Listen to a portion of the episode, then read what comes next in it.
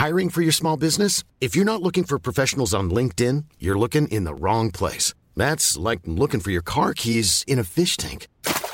LinkedIn helps you hire professionals you can't find anywhere else, even those who aren't actively searching for a new job but might be open to the perfect role. In a given month, over 70% of LinkedIn users don't even visit other leading job sites. So start looking in the right place. With LinkedIn, you can hire professionals like a professional. Post your free job on linkedin.com/people slash people today.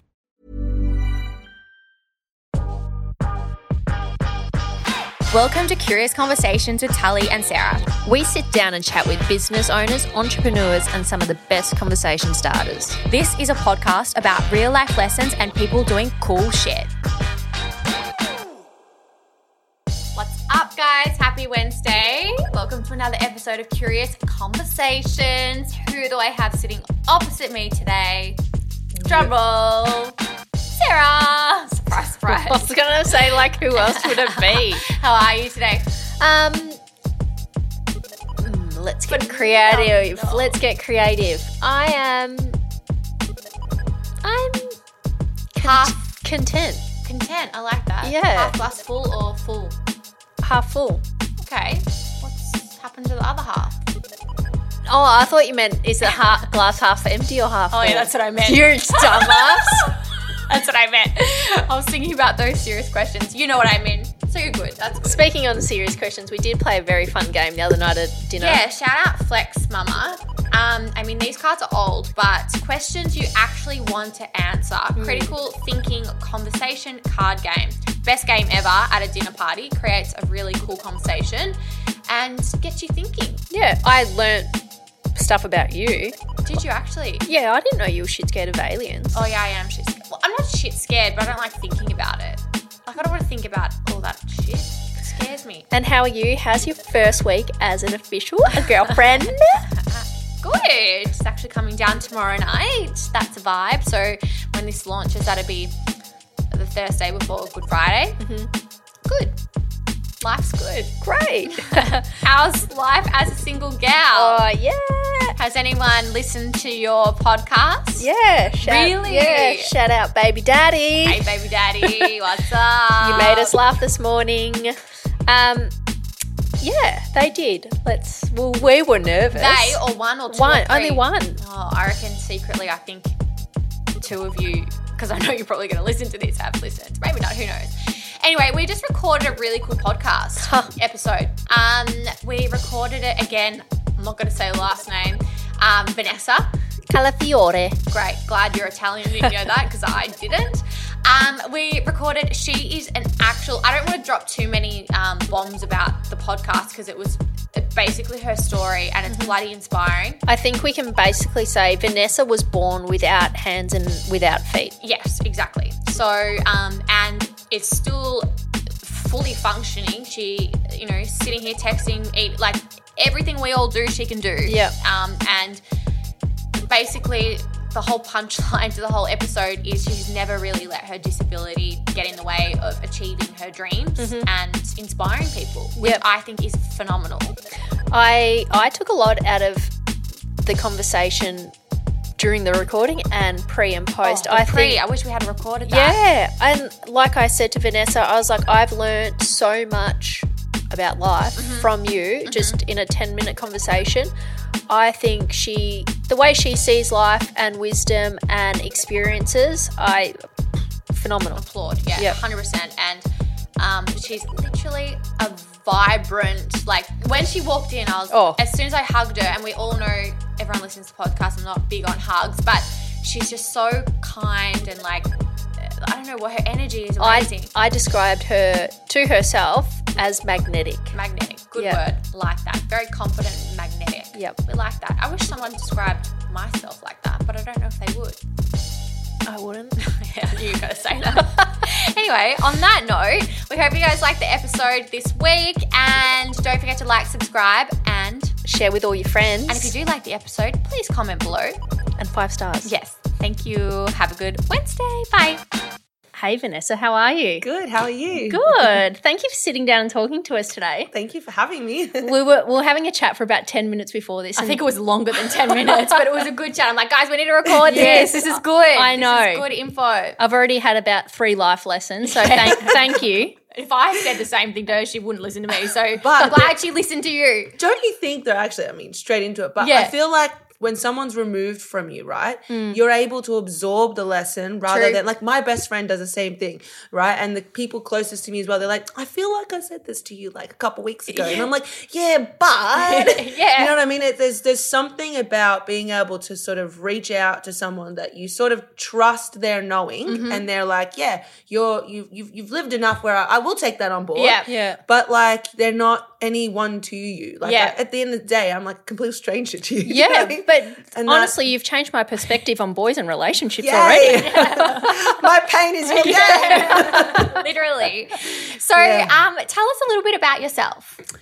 Well, um, I am Vanessa, and I am a chick that was born without hands and feet. Let's sort of let's start with the obvious. Yeah. Um, I was born this way for no reason, and um, I have really not ever been limited in my mindset by my disability. I think that I was raised to believe that um, I don't have a disability, which was actually something that I had to learn to accept in a, in a weird way because I was so my I, I, suppose I've got two mums by the way. Yeah. And I suppose my two moms wanted me to never have a limited life experience. And so it was very much so like, you know, you have, have a different ability. And that really gave me resilience and grit growing up, to be honest. Going out in the world, like I sat in a normal school and I figured out how to write myself. Like it wasn't like there was someone teaching me how to do all these skills that you guys kind of went to school to learn. True.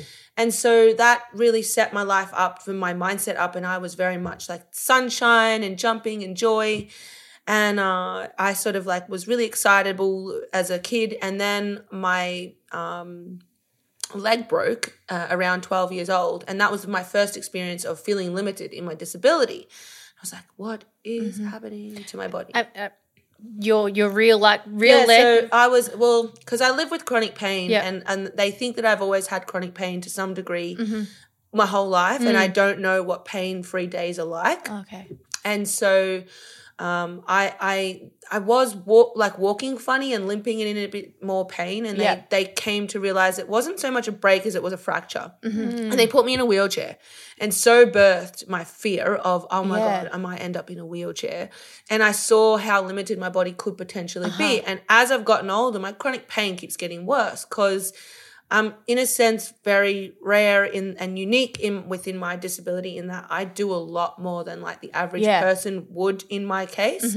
Not to say that others aren't doing amazing without hands and feet, y'all. Power to you. Yeah. but like in terms of what I do compared to a lot of other people, like Uh-huh. I live a very independent life, and not not all of them live as independent as me. Mm-hmm.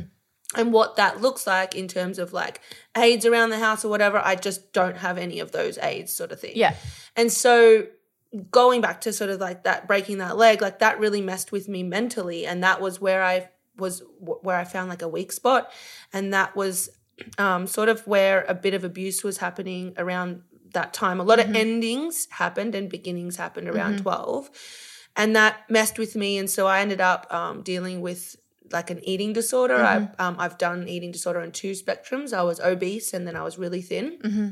And so high school became for me like a really um, tumultuous experience in that I was really messed up in the head. I had locked away at that point my trauma and I was living with PTSD and with all the abuse not remembering. Um, that's very normal for a kid that's being abused, but they'll sort of lock it away in like a Pandora's box or something. And so I was uh, living with my eating disorder. I was living with sort of my chronic pain. Um, I was depressed and suicidal, and that colored my um, high school experience. I was bullied as well, not for having no hands and feet. I've actually never been bullied for no hands Yeah. and feet. And that's because I believe that humans sense what we're insecure about.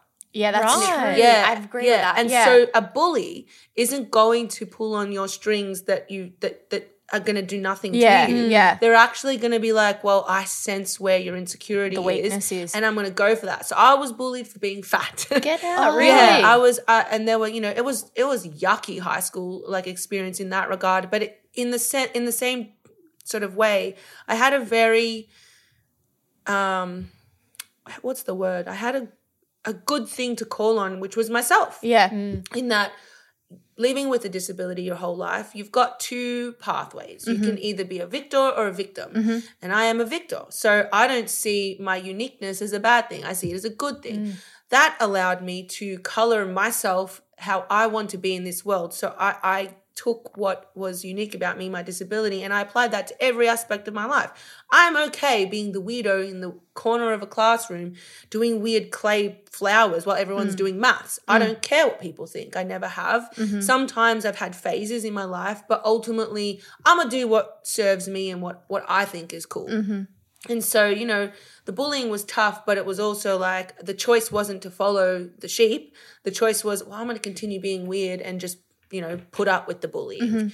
And then I left high school and I realized, oh, I'm going to follow my heart with music. I did a bit of that.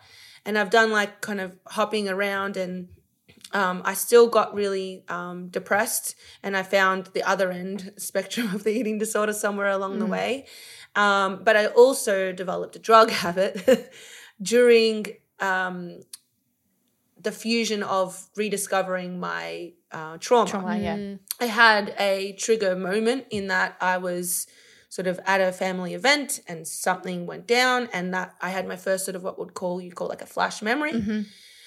And I was like, what the sorry, am I allowed to swear? Yes, go for 100%. I'm like, what? I was Man, great, I'm I have the a queen potty of fuck mouth. bombs. Okay, good. I'm like, what the fuck was that? yeah.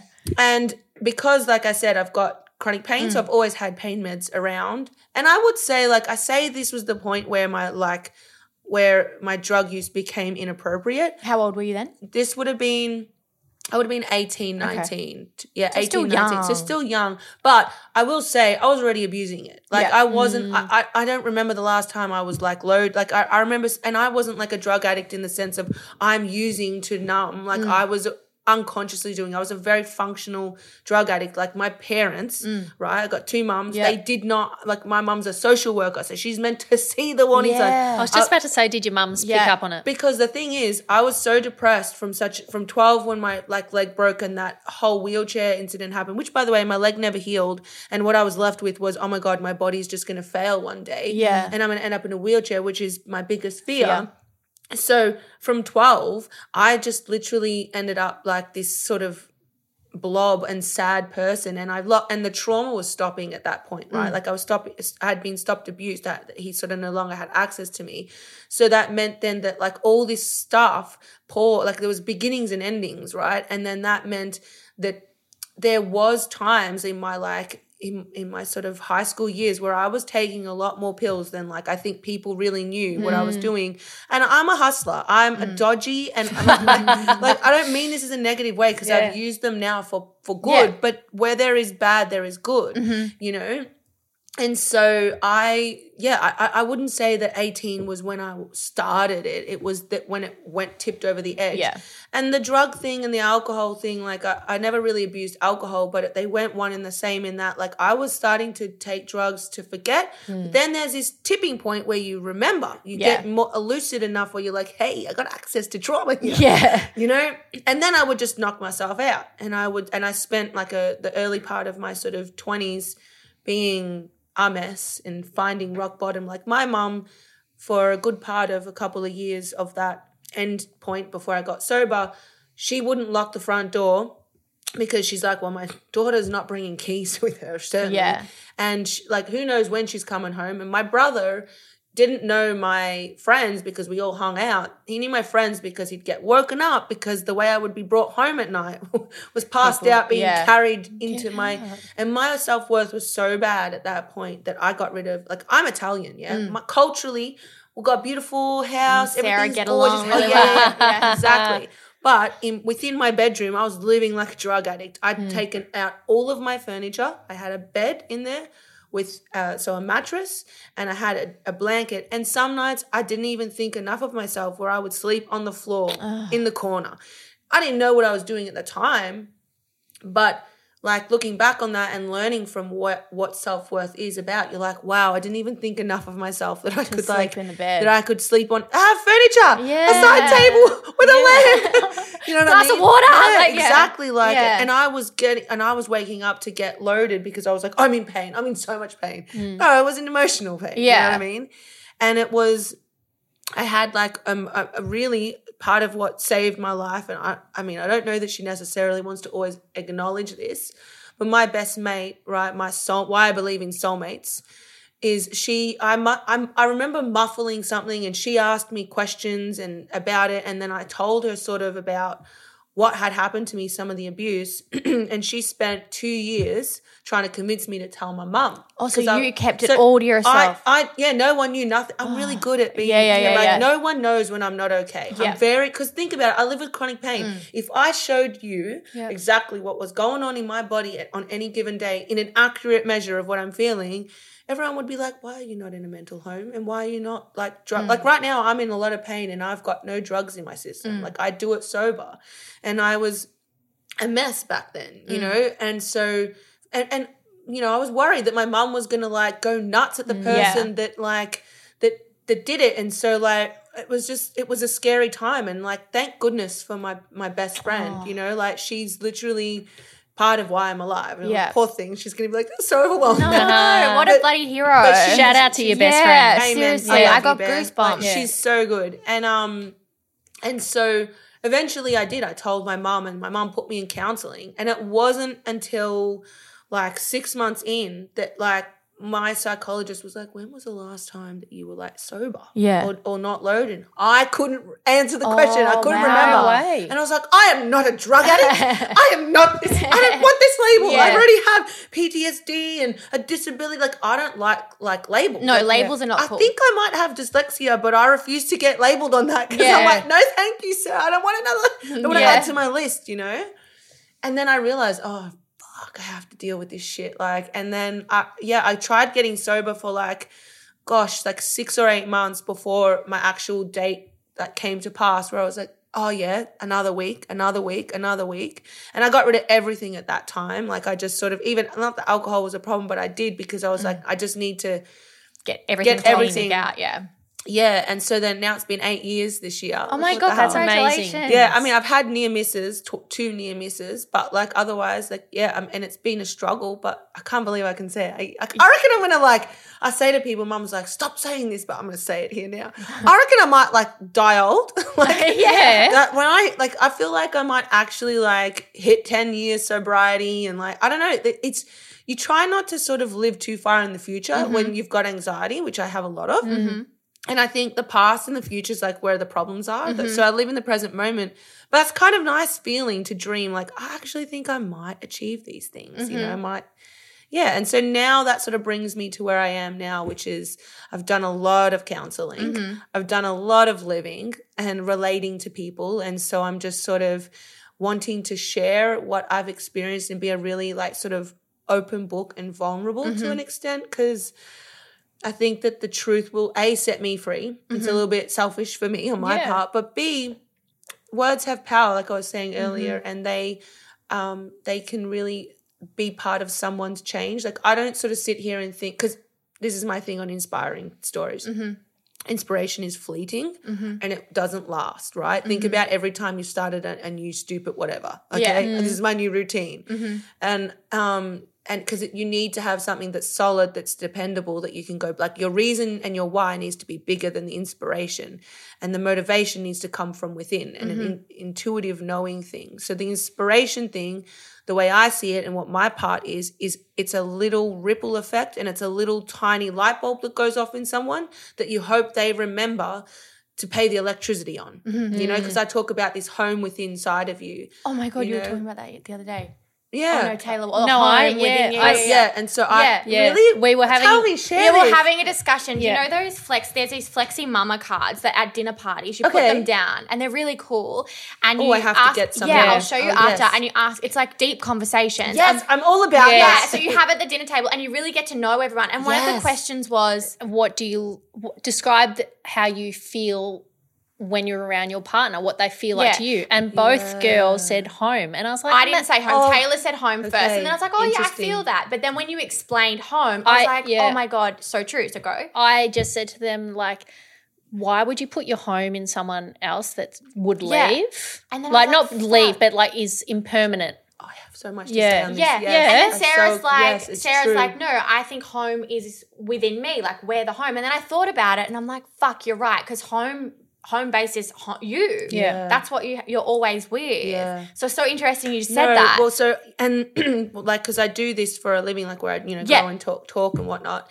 And the way I just because you know you get asked a lot of questions about like how do you sort of describe resilience and all that Mm-hmm. and. I like analogies. I think they sort of give us a visual and they, they place it in our mind in a way that we can carry home with us, you know? Oh. yeah.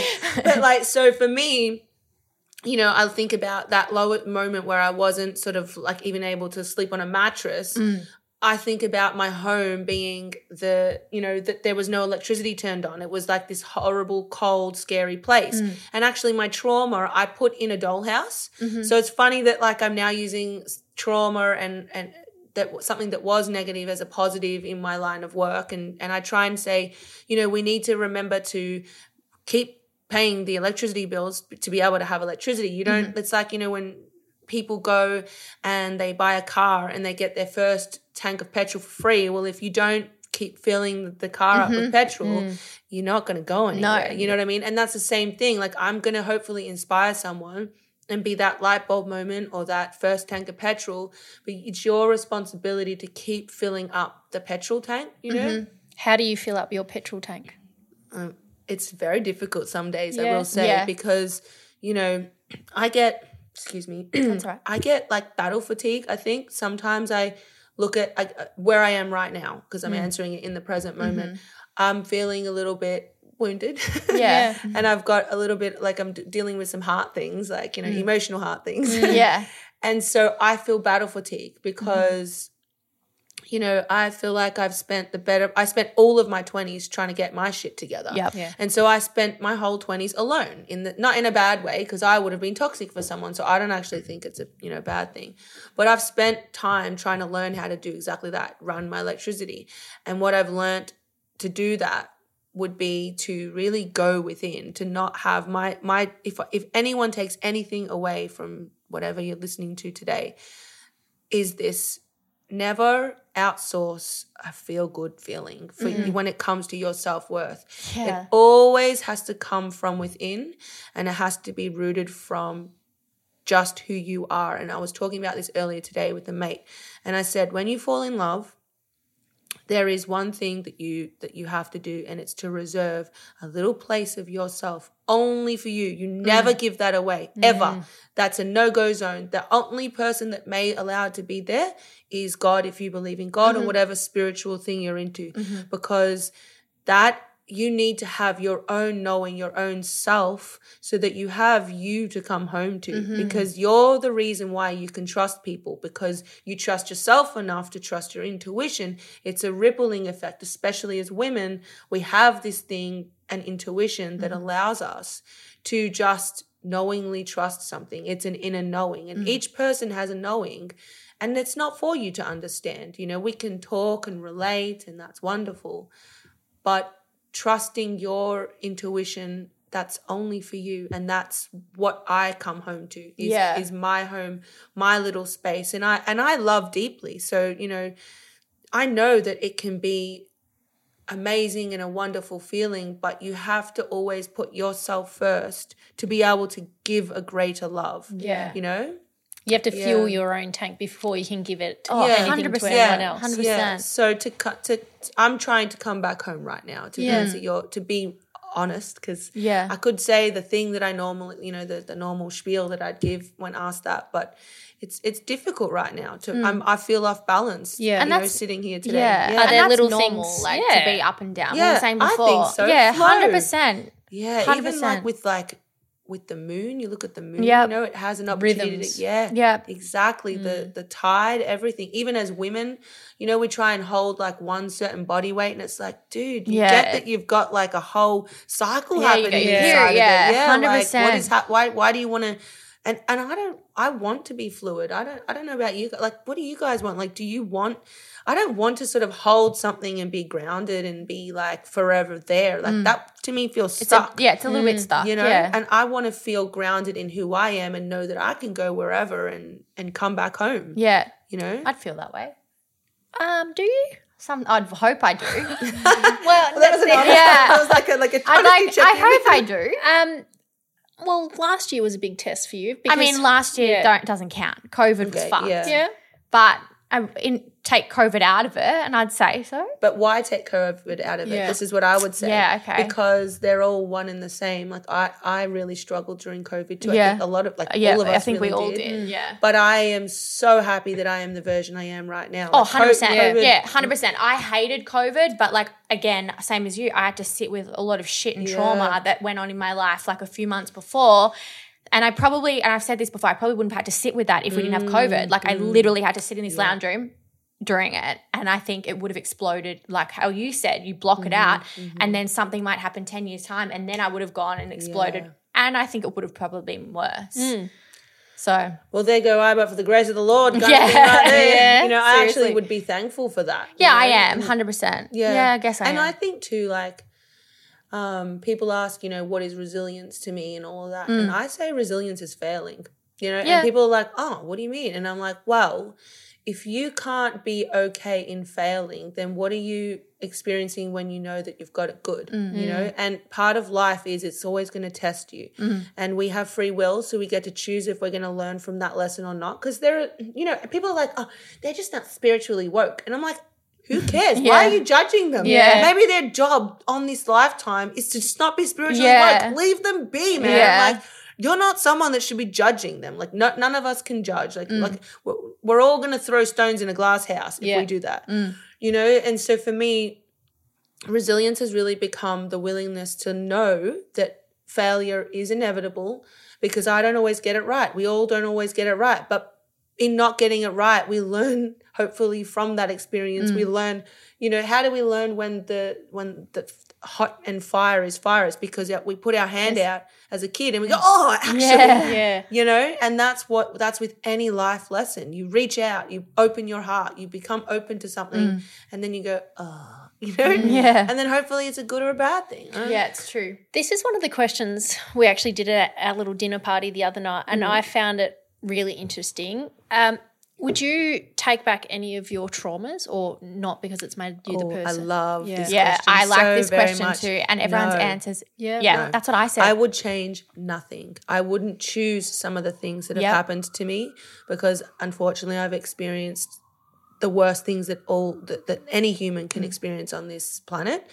Um, and I know what pure evil looks like Mm. sitting in front of me. I know that pure evil is currently existing and breathing somewhere else out in this world, Mm. right? So I also have forgiveness for that person. I have no hate. I actually have love towards him, which is people really are like when they know my like real like trauma trauma story, they're like, that's batshit crazy. yeah. Yeah. But at the same time too, it frees me more Yes. in forgiving him.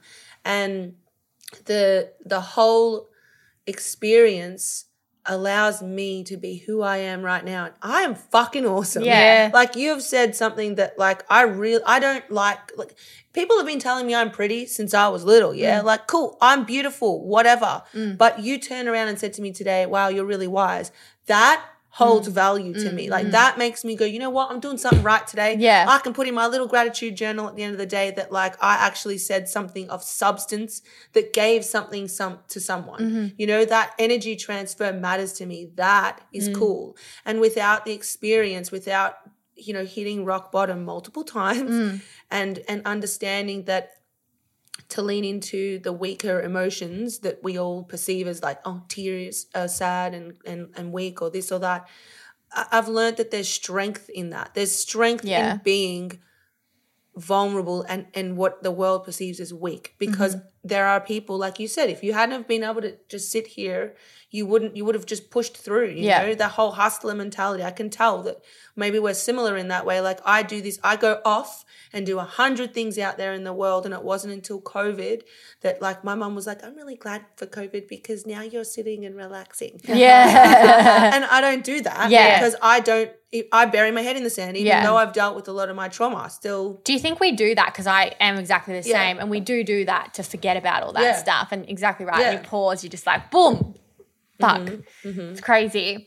Um, so what do you like? We I know we were stalking you on Instagram. Oh, yeah. yeah. And I um before you mentioned about body image and Mm-hmm. eating disorder, how are you with that today? Does that still because I suffered or Sarah did too, we both had eating disorders Mm-hmm. as teenagers and it comes up sometimes. Well for me it does. I don't know about Mm-hmm. you. Nah, not, mine was a control thing. I couldn't control th- things in my life, so I controlled what I Yeah. ate. Is that what how Yeah, is that what it's a control? Yeah. thing, really. Um, I It's so funny because with body image, every Mm. per, every woman we interview, Mm-hmm. n- I'd say ninety nine percent have Go through. go deal with Yeah. body image, Yeah. past, hi- and present. yeah, and it's difficult too because like uh, I, will I'll start here. I can be a woman that will walk into a room Mm-hmm. without hands and feet, and I'll be stared at that. But I'm worried about how big my ass is. Mm. Isn't that funny? You know, the irony is not lost on me there. Yeah. I am also the woman that will do a bodybuilding comp and not worry about being stared at for my hands and feet. But am I lean enough? Do I? Do, That's so Did I? Did I do it? Did I? Get, did I get? You know what I mean? Like I will be so insecure about the most normal thing, like Mm. because also too, like I just don't see myself as disabled. So the flip side of that though is is like I can have amazing confidence. Like I am such a confident human being, mm. right? Like I just go out and I don't even think about it, mm. right? And I forget that I have hands, no hands and feet. I'll forget maybe if I have a pimple or if I'm feeling fat mm. or whatever, because my mind or my intuition or whatever it is takes over and I can be really like I'm a very in the present moment kind of mm-hmm. person, right? There's definite an energy when I'm around, I'm told. But it's when I'm alone. It's when I'm when when I'm when in review. Yeah. Yeah. I'm like, but there's a but that's birthed. And for me, I would say that my eating disorder is nowhere near as bad as it was, but I wouldn't say it's not it doesn't have an impact on me. Um and and that's something that's why I did big sigh because I'm like, oh, I really wish that it were something that I was completely and utterly just not Free in with. Yeah, Yeah. yeah. But at the same time too, when like my psychologist said this to me, she's like, when you cut off all the branches, another branch grows. Mm. And I've done a lot of cutting off bad branches. I did the whole no drugs thing. You know, I have really good mental health, right? Like really good. Mm. And so the eating disorder is that one last thing that's just it's the thing that it's the weak part of me, you know, and and that's okay to have weakness. Mm. You you you know the parameters of what to work on. Yeah. Um, uh, and and so I have a really weird body image uh answer. I think I'm amazing and I look fire. Yeah. But by the same token, too, I can have really bad body dysmorphia. Yeah. And and and and purely just in the trunk. It's not Mm. because I'm not insecure at all about my disability. You know, like and it's so weird that like I can. It feels like a conundrum in my mind. Mm. I'm like, how is it that I feel insecure right now, but not? Yeah, it's it's It's so crazy. I wonder how, as women, and we're all inspiring women and Mm-hmm. like strong women, I wonder how we can change that perception to like for each of us and to like how do how do you get rid of it? My because you question- would you do you have thoughts about My that? question is though, do we? Is it all internal? Like, do we say we wish we had abs because we're comparing it to someone else, Yeah, or is I don't it know, just but like I wish we could. I don't know. But do you want to be? So your question is, how do we get rid of it? Well, Like, yeah, it's what- an obvious thing that we all think about or we all Mm-hmm. suffer with. And it's like, why? Like, we're built with this body. We can't change it. Like, do you know what I mean? Yeah, we might fluctuate in Mm-hmm. think weight, but we like, have to practice more gratitude towards our body. maybe, Great, like, yeah. Yeah, yeah, the whole, maybe. What, like, do you know how much processes are happening Yeah. right now? Yeah. Like, as we sit here, our heart is working, all our It's organs true. are working, the blood we is got up pumping in the around. morning. Yeah, like that's nuts to me. Like my, my brain is like, so, like I love it. Does not work like any, Mm. any many people's, and I love it. I love how unique it is, and how weird it is. And like I value that as like a thing. I tell myself, yay. And like that's part of like my gratitude in the morning. Yeah. It's like, you know, you're gonna go out and your perspective on life is gonna be the thing that is appreciated in this world. You know, Yeah. it's a little bit tilts a little left, you know, and that has nothing to do with what I physically look like. And yet I will look in the mirror and I'll be like, well, we feeling it. failed. You know what I mean? Like because of like for me it's like uh, so the control thing. Like I I what I'm sort of I suppose not free of is I put on a lot of weight because I was being abused, you know, sexually. And so like I put a lot of weight on to insulate myself to not be seen as this like sexual thing. Yeah. and so that is something that still gets me. Like where i'm I, I will you know eat food to try and feel insulated.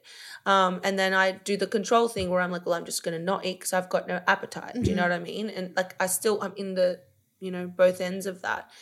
And again that's because i'm trying to create a feeling inside of me. Yes, it's still not true. like it's funny how we mm. can like this is the thing that i i think it can't ever be taken away because we project and i'm going to say something a little bit controversial here because Mm-hmm. maybe like you know the room's going to be like oh but i don't think it's social media's problem or Mm-hmm. fault. I actually think what it's done is highlighted an issue that our society already had. Yeah. and it's a thing that we have as a human to work through. And that's why i ask you well why do you want to get rid of it? Because would you actually change anything you've experienced in your life No, no way. so if we get rid of that problem, would you have had that experience? True. Would be and and that's sort of I have no answer on that mm. either. I because I, just think what's the butterfly effect then? Like what are mm. we not learning? What do we not have access to? I was mm. thinking about that exact same thing before when you were talking about you're talking to people and resilience. And in my head, I was thinking, but what if those people in the audience actually don't have a trauma that they can connect Yeah. to? So yeah. So I and and this is the thing where I will say I'll be really sort of transparent. I feel like I've survived everything I have because of my disability and the initial way I was raised as a child. In that I was such a go getter. I was so I'm gonna do this. Like actually, I don't think I mentioned this. Like when I was a kid, there I used to get sat in rooms with like big, like scary doctors, and they started saying it around seven or eight. Oh, these are the things that you're not gonna be able to do Because you like, don't have arms. Yeah. And I was like, um, You're telling me I can't? I don't think so. So I created this thing called the list, Okay. right? And the list was basically to I put everything on it that I couldn't do. So like at one point I couldn't straighten my hair, Mm-hmm. like tie my shoelaces, drive a car, because at seven and eight they were Mm. telling me that I wouldn't be able to drive. I was like, oh, I don't think so. So I created this list, and over the years I got like I took the things off the list, right? And the list is always meant to be empty. And if anything I can't do, I put it on the list. And then I, I achieve these things. So like I like I achieved everything. Like I drive a car that's completely normal. Like I was just like no aids. I I wear prosthetic legs because I have to. But otherwise, if I found a way to walk out, Yeah. I probably would. Yeah. You know what I mean? I don't wear prosthetic arms. I do every, I do everything with the least amount of help possible. And so in that though, that resilience, that sort of initial sort of I'm gonna do this, that taught that was that's a skill, a life skill that my disability forced me to have. So when it came to sort of learning how to eat again or learning how to be sober, I knew how to be resilient. I knew like I, I created the list again. I mm. put on the list new things and I started the process again. Had I have not had my disability, I would have had to have learnt that skill mm. at the age of 18, 19. And that that's why I say to you, okay, sure, you're saying maybe these people don't have resilience, but it's a skill that you can mm. learn. You are speaking English right now. Mm. If you were in Italy, you'd be speaking Italian. You know what I mean? So it's don't underestimate the power of your will and your ability to, to learn something. It's the willingness and the openness to want to learn that. And that's why I say resilience includes failure mm. because you're going to fuck up yeah. True. you know and that's why the people need to know that it's a skill it's not something that i was just gifted with you mm. know like i failed many many times and that's something that's okay it's going to be part of the process Do you still know? have that list to this day? Yeah. And you still just add to it? I Yeah, like I this I- list. so- Is it empty at the moment? so it's Well, I want the eating disorder to be gone, to Yeah. be honest. So, but otherwise, yeah, there's really nothing. Um, and so when I, it was a bit big in that I was like wanting to do like bodybuilding and Mm-hmm. you know, but I'm I'm at a transitional phase at the moment with like because COVID happened. So Yeah. COVID made me um, really. Uh, I didn't take drugs, but I'll be really honest. I bought drugs. Yeah. um, and, and fucked me up. Yeah. Um, I was really, I was really fucked up um, because uh, the gym that I go to actually happened to be at the time my safe place because I thought Yeah. it's a 24 seven, like when I, I moved out of home at like, when was I? I think it's been like six years now. And then I happened to find my people at the gym that I'm currently at. And that became my safe place. And I happened to like my, my best mate at the time was was I've got two best mates. The other one, um, he works at the gym or what was working at the gym, and so like it was my safe place, and it was the place that I knew no matter what what time of the day I would go that like, that was there. And then when it closed, I realized oh that was like my own personal police station's now gone. Yeah. And so I was so petrified living alone by myself and I had to really sit with that trauma of oh I've like you you create a life and people you know look at their life and go oh it just sort of happened no mm. there are things that my life that I've saw outsourced that once I hit covid hit I was like oh that was trauma based like I Yeah, found yeah. people that would always protect me Yeah, and, yeah, yeah. and like to the death protect me like I know I'm very loved I Yeah. look, I found what I needed to feel safe in this world. So when that was taken away, it really fucked me up. And then I had to realize, well, where I was putting home out And they're out Yeah. somewhere else. I was yeah. like, I didn't even realize I was doing that because mm. I am I'm going out preaching in my gigs, you know, this home thing, and then the gym closes, and I go, oh my god, uh, yeah. what am I? What have I been doing? Yeah. And so it it forced me to go to reevaluate.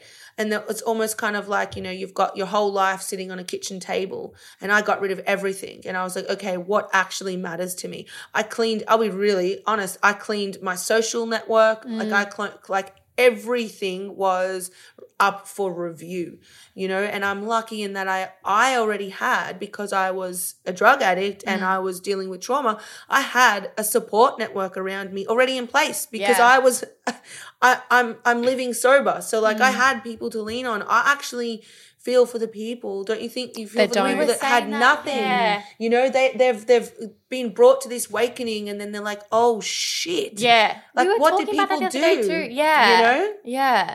or newly sober, like I would not have wanted to. Twelve, the first twelve months was easy for me. It was the second year. That So that was, the hard. hardest out of the eight years, the second year. Well, there's been a couple of hard moments. The the second year was just hard because the first year was for me when I'm doing firsts.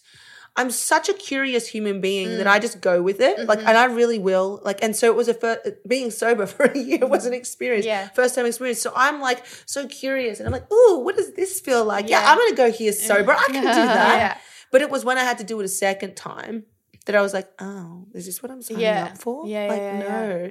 Oh, I don't like this feeling. I'm gonna have to feel this feeling fully, but I want drugs to not feel it. Yeah. Oh no, I'm gonna have to sit with my like it it it colored my life a little different.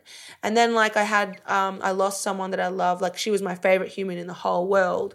And when she died, that was really painful and that Yeah. made me well that that made me change my whole life. Again, that was like my own sort of just awakening of like what am I doing with my life? And I moved out of home as a result of that. Like not that my home is in a loving place it's just it was time you know to have independence. Um, but the second other time was I I really it was it was a bad time with dealing with trauma and realizing like how badly I was treated and you know some other stuff that was going on at, at that time that that was the only other time I bought drugs and I didn't take them. But like you know you, I think it was I think it was you know I look back on the the two times that I've done that now and I actually think it was to fully recommit to sobriety actually Yeah. like I don't I, I during COVID I was like what was I thinking because I really could have just fucked it all Yeah. up um, but now that I've had a little bit of time between what happened Mm. during COVID, especially, and I understand what I was actually going through. I have more perspective on, oh, that's what you were doing. Yeah. I have a more grace and kindness for myself, going, wow, like you actually, like I'm statistically someone that overcome what I probably should, like most people statistically would have gone and done the drugs. And like, not saying I'm better than anyone, but I'm just like, let's go off a numbers thing because numbers make sense to me, mm-hmm. right? Like logically, that helps me understand. You know what? No, you're actually you, you. It wasn't a bad thing what you did. You just you needed to know was this what I want or is that what I want? Like Yeah. what one's going to serve me better? And I yeah, like Testing yourself a yeah, little bit. I think yeah. so. And sabotaging. Yeah. Let's call it what it But really I think deep is. down you had no intention of.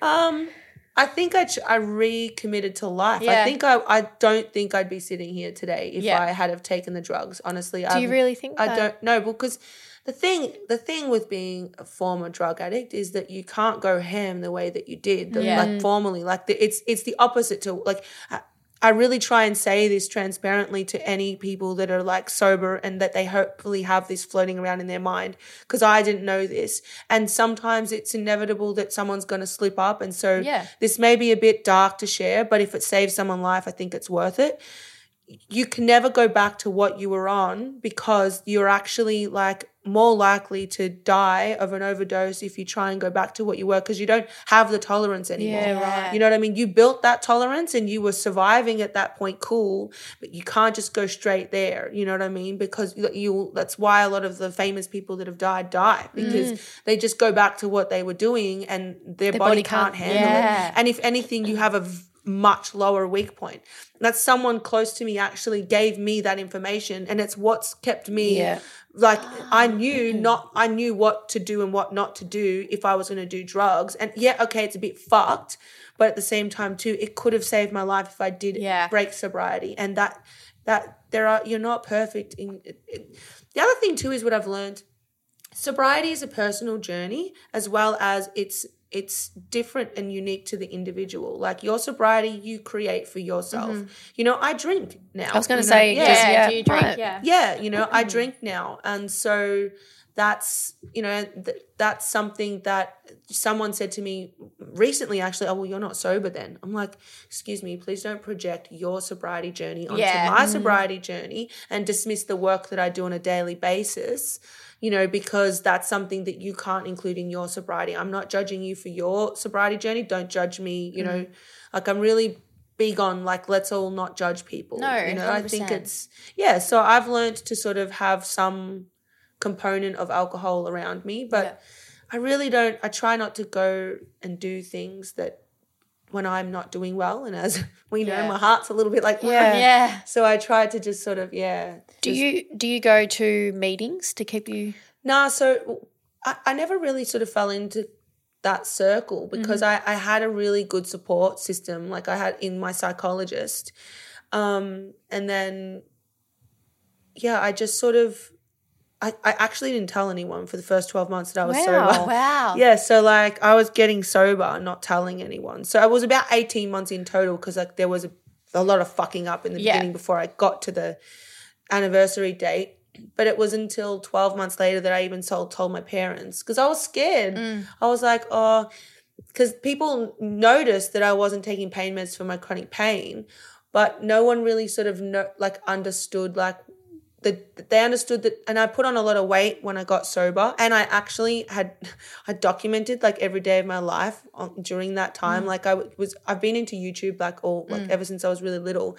And I did this thing called Nessie Vlogs and it just happened I'd started it pre getting sober and then I, w- I kept it up and I, I told no one that I was getting sober during that time. And so my eating disorder got hit hard. Oh. And I was just binge eating because like I started to for the first time in my life feel feelings. Yeah. Mm. you know what I mean? And not because just from the drugs like coming out of my system, but like I was leveling up. Like I was being a better version of myself and and turning feelings on. And I spent a lot of time turning feelings off, you know, and it's really only been the last couple of years that I've lived with feelings, you know? Yeah. Can I just ask with the chronic pain, Yeah. what do you do now to deal with it? Like, do you do Yeah. holistic treatments or anything like Yep. that? So meditating. Yep. Um, my chronic pain will pain will flare up with emotional stuff as well. Yeah, so checking in that, with yeah. myself emotionally, Yep. being being okay with like looking after myself, like needing a day of mm-hmm. rest. Mm-hmm. Um, because I will push my body really, really hard. Like right now, I've pushed my body a bit too much over this la- last week, and so I have like wounds on my leg that I mm. shouldn't be there because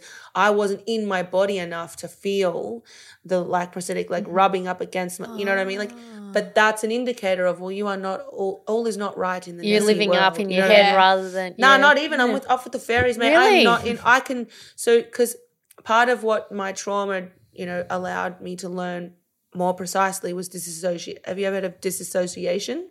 So disassociation is when you're being abused, you will literally leave your body, meaning that you can, like, I could have been stabbed and I wouldn't feel it. Right? It's kind of like it's a bit of an extreme way to explain it, but that's literally what happens. So like my uh, myself with my chronic pain, I sometimes like this is not just the abuse, but even just with chronic pain, like I will disassociate and leave. Like it's kind of like leaving your body, and you just don't feel anything. Like when I say I feel nothing, you could say to me that everyone I love is now dead, and I'd be like, okay, cool.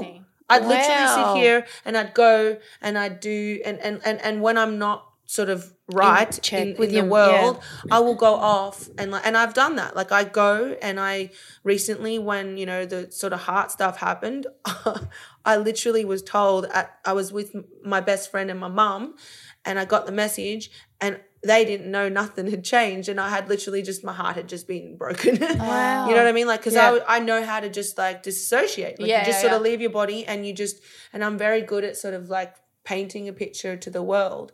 And so trauma does that. Like that's a that's a thing that people will experience when being abused.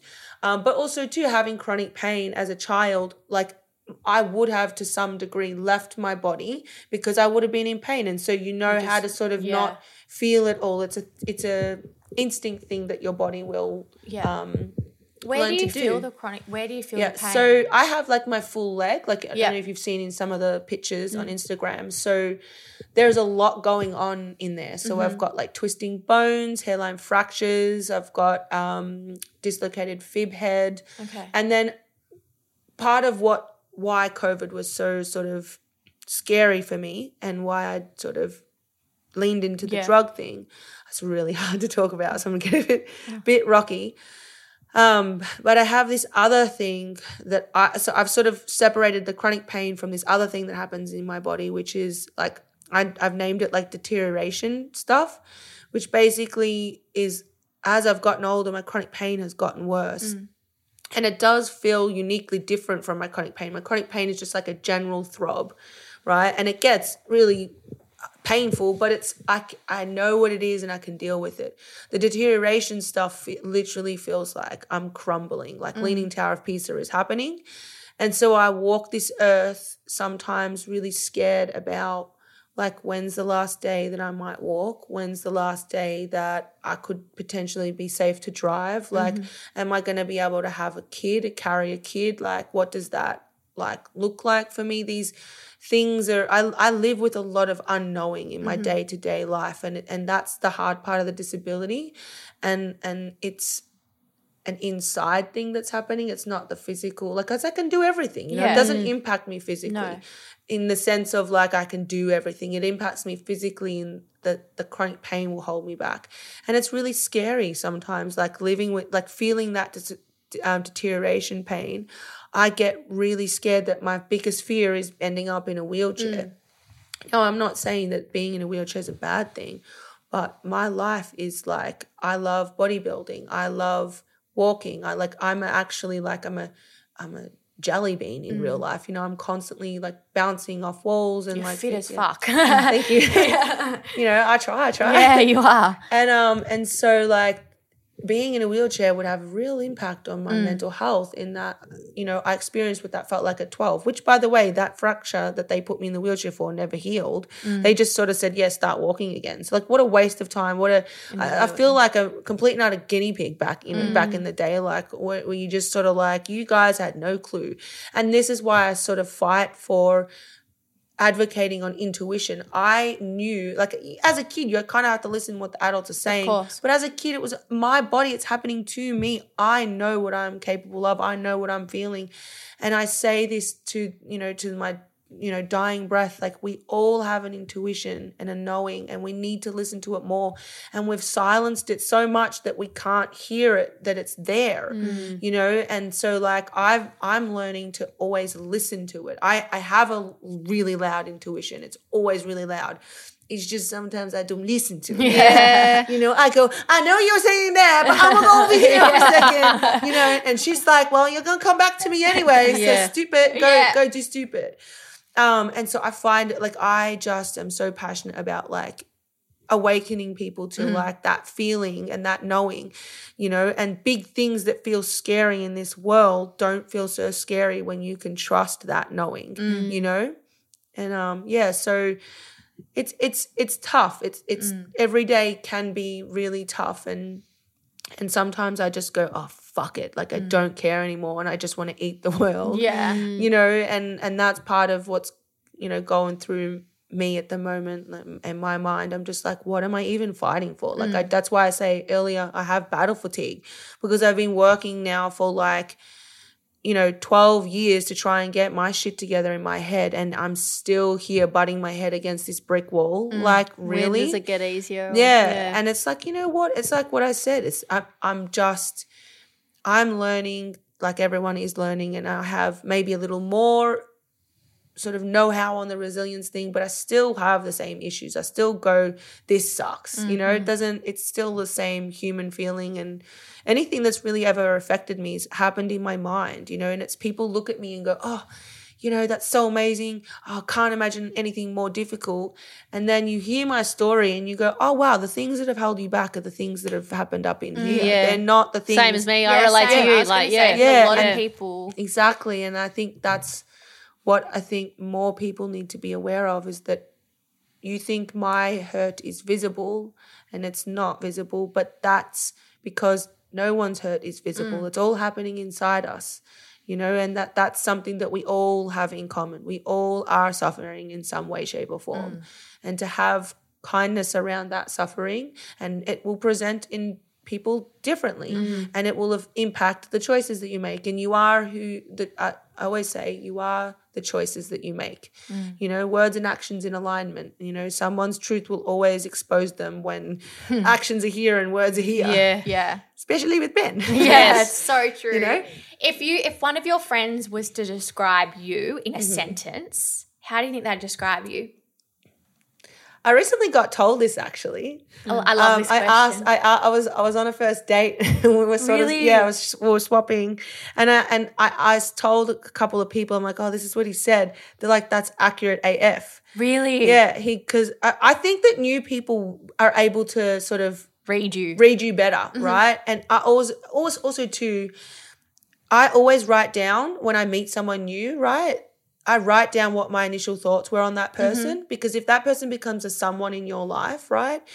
And then like you're going through some tr- troubled times, right? I do this more with like guys. Yeah. this is why. why Sarah, this take notes. no, Yeah, it's- it's- don't worry, I'm taking mental It's, notes. it's it's really handy for business for anything Yeah. because your intuition and your gut instinct will always be the thing that is someone's truth. Mm-hmm. And so then when when when some when you get to know someone, you you give them a little bit more leeway, a little Mm-hmm. bit more allowance, especially in a relationship. You're like, oh, I'll just give you the benefit of the doubt, kind of thing. But if you have something to go back to and refer to and go, no, no, no, this is what my intuition Oh, I said. like this. Yeah, you can go, oh, it was always there in the first place. Or you can go, no, no, no, this is what my intuition said. I'm gonna give this person I the benefit like of the that's fucking amazing. Yeah, I like do that. this with every single. Yeah. Like I'll do this with you guys. Yeah. like, oh, good Yeah. high five. But I will write, and it's saved my butt so many Yeah. times in how I conduct myself out in the world with business, like everything. It's so useful. I'm gonna start doing that. I like that. I Um, like that but Yeah. To answer your question, he said that I was energetic and that people are drawn to me, like Yep. that, that, that you know, that I'm, um, that people gravitate Mm-hmm. towards me. And I was like, you know, actually, I think that's I'd say that. yeah, I, I, because for me, I don't know that I'm necessarily know that I'm always doing it, and I and this is where I try and work on my own self worth. In that sometimes I forget my own brilliance, and I go, but why? You know what I mean? Like, but that's my daddy issues. you know what I mean? And and then you get a hit of it again, and you're like, oh yeah, that's why. And you're just like, oh okay, it's cool. I can come back home to this knowing.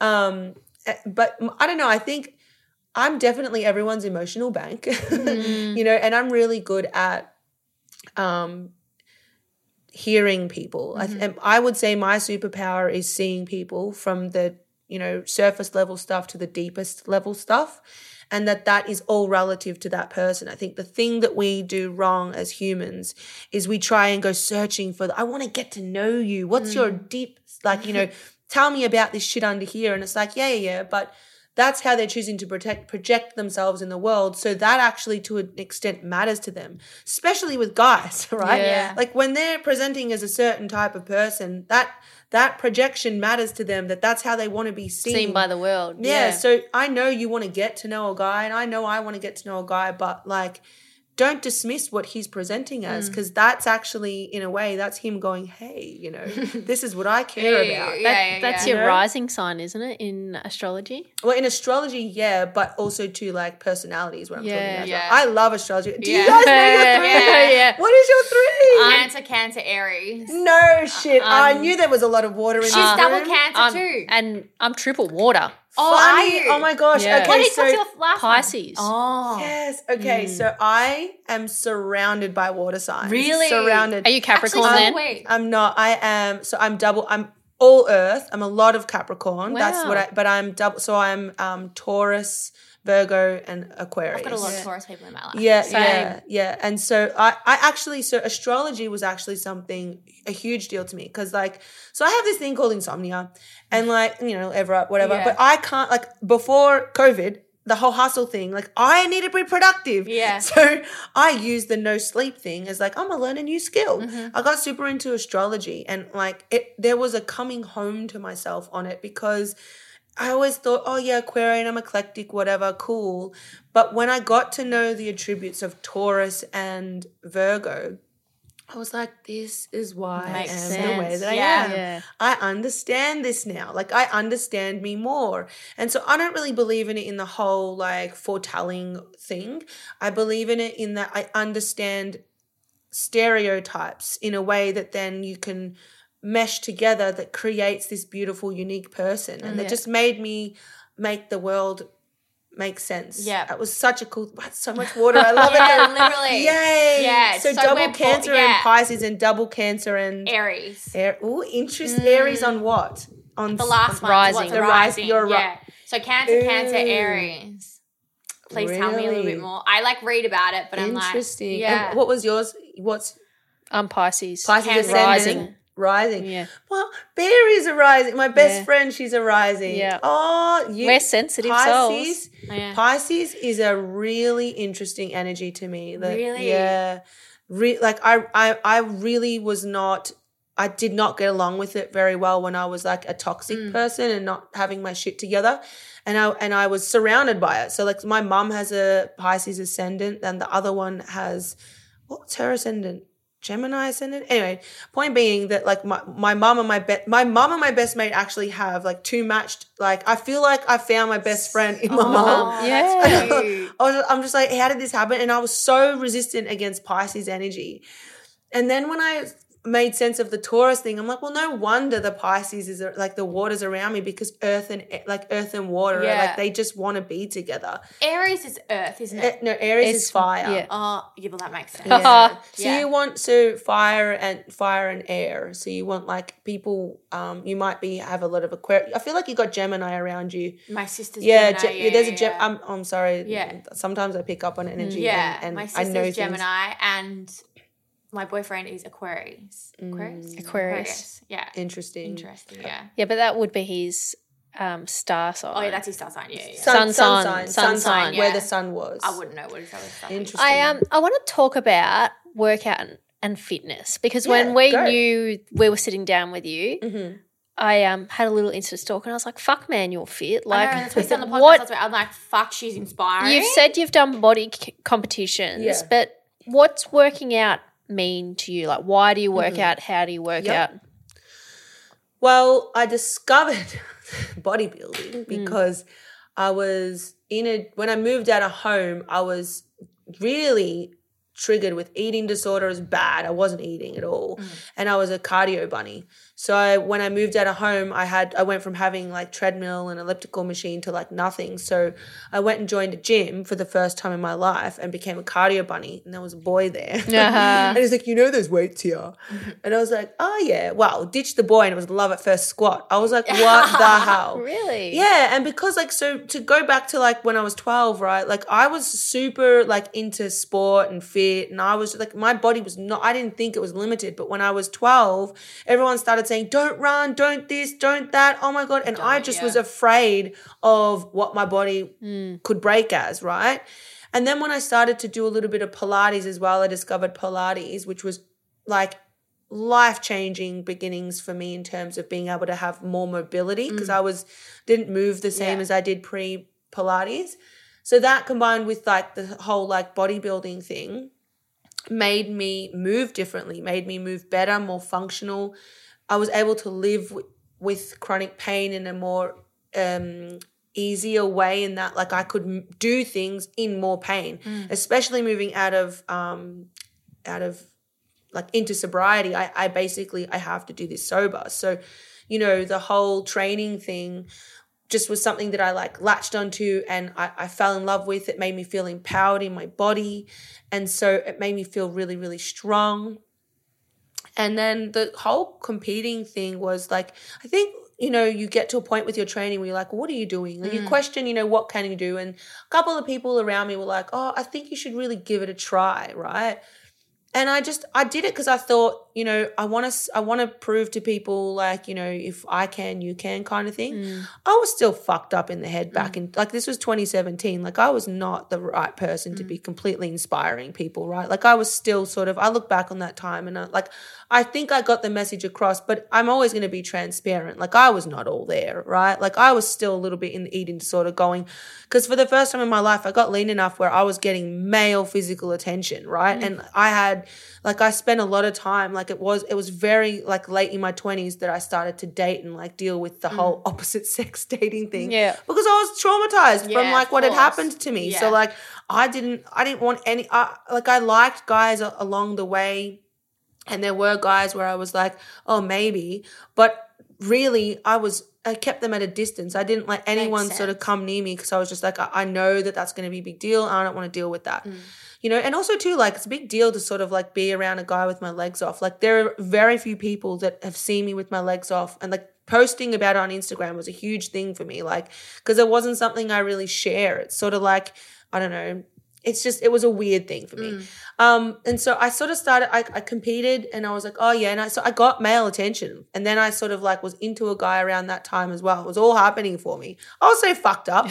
Your hormones And- are and- raging. Yeah. yeah and then because i got so like lean and i was look being like given that attention it made me perceive my body in a negative way again and i had to work through some some things and um, I ended up just putting on a whole bunch of weight post first comp, you know, not giving a shit. I also ended up in excruciating amounts of pain. And the doctors at the time basically said to me, Oh, you've got 12 months to walk.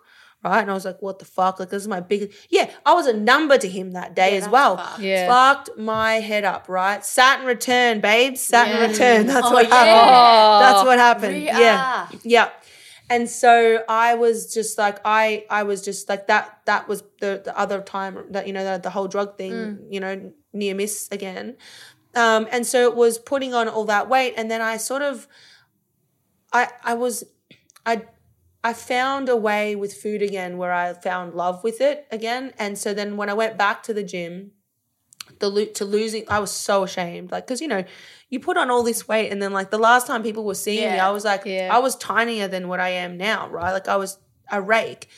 And so then to go back there, it was really humbling. Like it, I, I really am glad I did that because like I am so not about my physical body anymore. I can literally walk into that place and honestly say I don't give a crap what people think. Um, and and so I sort of became leaner and started losing weight or whatever. And I refound my love for the gym and I was like, oh, this is something that makes me feel strong. And I was my, my chronic pain was sort of being managed again and um, the whole competing thing came up again because one of my mates was like, I think you should compete. And I was like, nah, nah, nah, nah, nah, no, I never said I'd do it again, I never do it again. And I don't know, like, to a degree, yeah, he convinced me. But I mean, I think I was just trusting my intuition thing. Like I've met, like I trust my intuition blindly. Like the reason why I harp on about it is like I have survived some of the most fucked up things, yeah, and like my body took over in a way that like the whole mm. disassociation thing. But just in general, like I have survived some stuff that like if I hadn't have listened to the intuition, I probably wouldn't be sitting here today, Yeah. right?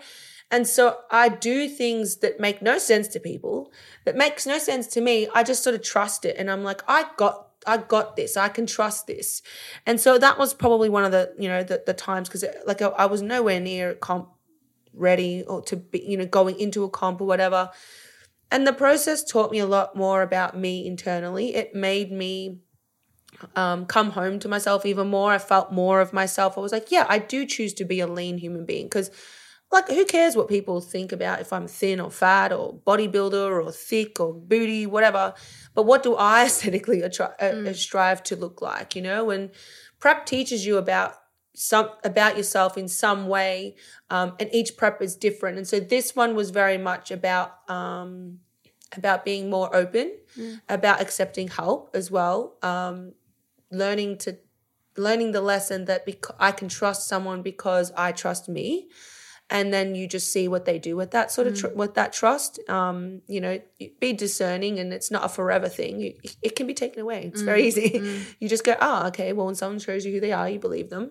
Um, and so, you know, I really enjoyed the experience getting up on stage, you know, this time. It wasn't about, because the last comp became about proving something to other people. And like I said, anytime it's outsourced, Yeah. it's no good for you. And I mm. got up on that stage and I was so proud of myself, you know, and I was like, I was just like, I fucking did it. You know what I mean? And and it was, you know, I probably wasn't as conditioned as like I'd wanted to have been getting on stage, but I wasn't I realized now I wasn't even like like I worked so so hard, but I wasn't taking it seriously in the sense of like I'm gonna be number one. I realize now my why was I'm just gonna get up on stage and I'm gonna confident. yeah yeah, and I don't care if I'm not the leanest one on stage. Like for me, the fact that I'm like standing up there with no hands, no feet, and I feel happy because I didn't feel happy in mm. 2017.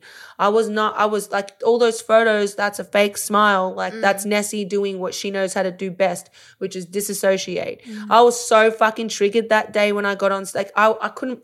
2017. I was like whole like all of my trauma from being abused like hit me all in one moment on stage, and I was and I had had those new legs that, that I was wearing new prosthetic legs. I'd had had them for all of 10 hours, and you need to learn to walk again. Like new prosthetic legs is like learning to walk again. And I literally got off stage and one of my mates, Tomo, caught me. I was so thankful that I didn't fall on stage. Like that was that moment was so full on for me. Like, but it taught me so many things in in that one instance. You know, and that one experience of intensity was like you literally can hold it together under pressure. Like you, you, you, you can do the things that will create pressure, and you can lean into fear, and it's gonna be okay. That's what that moment taught mm. me. I think that's one of the wisest things I've heard today Literally. about leaning into fear and it will be okay. Yeah. Yeah, yep. I, I live by it. My, mm. That's actually, you know what? That's what my family would all say about me. They mm. would say that she leans into fear because they they always encourage me when I'm about to do something a bit crazy and doesn't make sense. don't- yeah. They're like, "You lean into fear." They mm. always remind me of that. You say it all the time. Lean into fear. Like some of the best things that I've experienced in this earth is because I leaned into fear. That's all I did. I was just I was just like, it's scary, but I'm gonna do it anyway. A lot Yeah. of people will learn mm. from that 100%. Yeah. Do you have any final questions? Or Nah, I don't really. You're just sitting here in awe. I can Yeah, hear I'm just like you're so amazing, and like everything you've said, it's just like Hope it's made sense, you just guys. you just take over because I like everything Oh, that gosh. you've covered. No, everything you've covered is what we wanted to talk about. yeah. Oh, really? yeah. So Oh, yay. I will say um, that fitness, you know, as much as, because I, I, I- I think um, something that I've recently learned um, from someone I really admire, he's so cool. Gosh, it's going to stroke his ego. but um, like, I really feel that he's taught me that the when you manage what's going on on the inside, Mm-hmm. like with nutrition and happiness and all that, the outside follows. Like I look really good right now, and Mm-hmm. I'm putting like the least amount of effort in that I've Yeah. ever have in my whole life. Like to look like this, I in the past I have starved myself. Mm. I have followed other stupid things that people have said Mm-hmm. to do. I have done all this amount of cardio, like the amount of stress that I've put onto my body to Mm-hmm. look the way that I do right now is ridiculous. Mm. And all I'm doing is nourishing my body. I'm eating Listening more than I body. yeah, listening to my body. I'm like eating more than I ever have in my Mm-hmm. whole life. People do not be afraid of food. Yeah. Like my family look at me now and like my brother, he Yeah. like it, we've had like a couple of like family functions recently. And he goes, All you do is have refeed days. what are these refeed days? Because they're not used to seeing me eat. Yeah. Because they're not used Yeah. to they're, like then they're, my family looks at like when, when I go to a function, I'm always dieting or I'm mm, always like I can't eat that or I eat like a rabbit, you know what I mean? Mm. Or I like the food is too, weight, you know, it's gonna weigh me down more on the mm. earth, you know, like and so I want I hopefully when people like yeah sure maybe you might check me out on Instagram and be like oh wow like that's unattainable or maybe I have to do all this stuff Mm. because I do post pretty heavy on the whole mm. bodybuilding thing and I do it because it's like look what I can do without hands no, that's what I mean. That's mm. so That- inspiring. but I don't do it because I need that movement in my mm-hmm. life to keep me looking fit. I want people to know that that the body follows what your body is the best food diary that you ever have. You know what I mean? It it, it don't lie. Yeah. you know what I mean? Like right now I'm a little bit I'm I'm, I'm feeling a little bit fluffy because it don't lie. know I Yeah. mean? But that's okay. You know Yeah. what I mean? And so like I, I want people to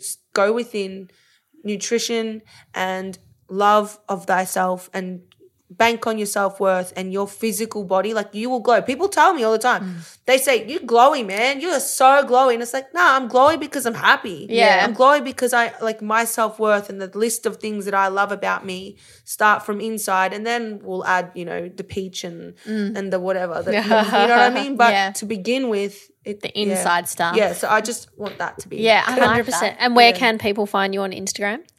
it is vanessa calafiore How do you spell that? No, we'll make sure we'll, make put it in the yeah, notes. know. Yeah. It's, it's Italian, you know. Got to have those vowels. Yeah. Um, Your Italian last name's so much easier. Yeah, Pazzini. Pazzini. Oh, Yeah. that is, yeah. Yeah, so much easier. Um, do you want to finish with the que- last questions? Um, well, I asked about why you Yep. work out. What was the other ones? Oh, we haven't said them for a Oh couple of my weeks, so I've forgotten. Me too. What's the last photo on your phone? Oh yeah, last photo on your phone. That was one question. I don't know what. oh, actually, I know what it will be. It will be the the parking. Oh, yeah, where- yeah, yeah, I'm yeah. pretty sure it will be. Yeah. Oh well, there we go. Look at that. Um, Oh, loved. loved. Where is? I We think always- It is. Yeah, it is. Yay! Otherwise, it was the sky. Oh, nice. Yeah. I'm. s- How fluffy did I look? Yeah. I'm so. I am such a like.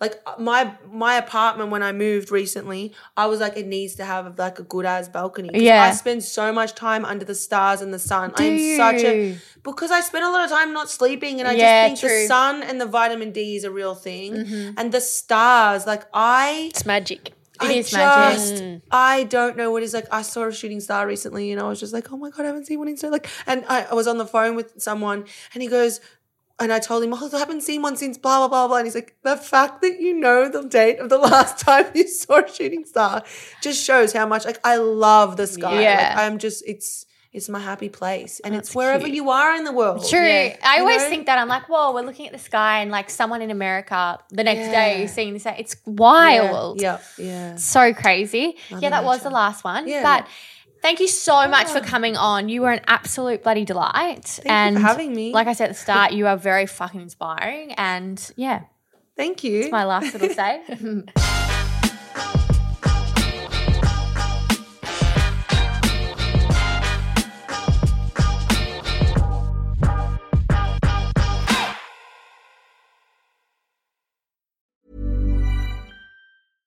Imagine the softest sheets you've ever felt. Now imagine them getting even softer over time. That's what you'll feel with Bowl and Branch's organic cotton sheets. In a recent customer survey, 96% replied that Bowl and Branch sheets get softer with every wash. Start getting your best night's sleep in these sheets that get softer and softer for years to come. Try their sheets with a 30-night guarantee. Plus, get 15% off your first order at bowlandbranch.com. Code BUTTERY. Exclusions apply. See site for details.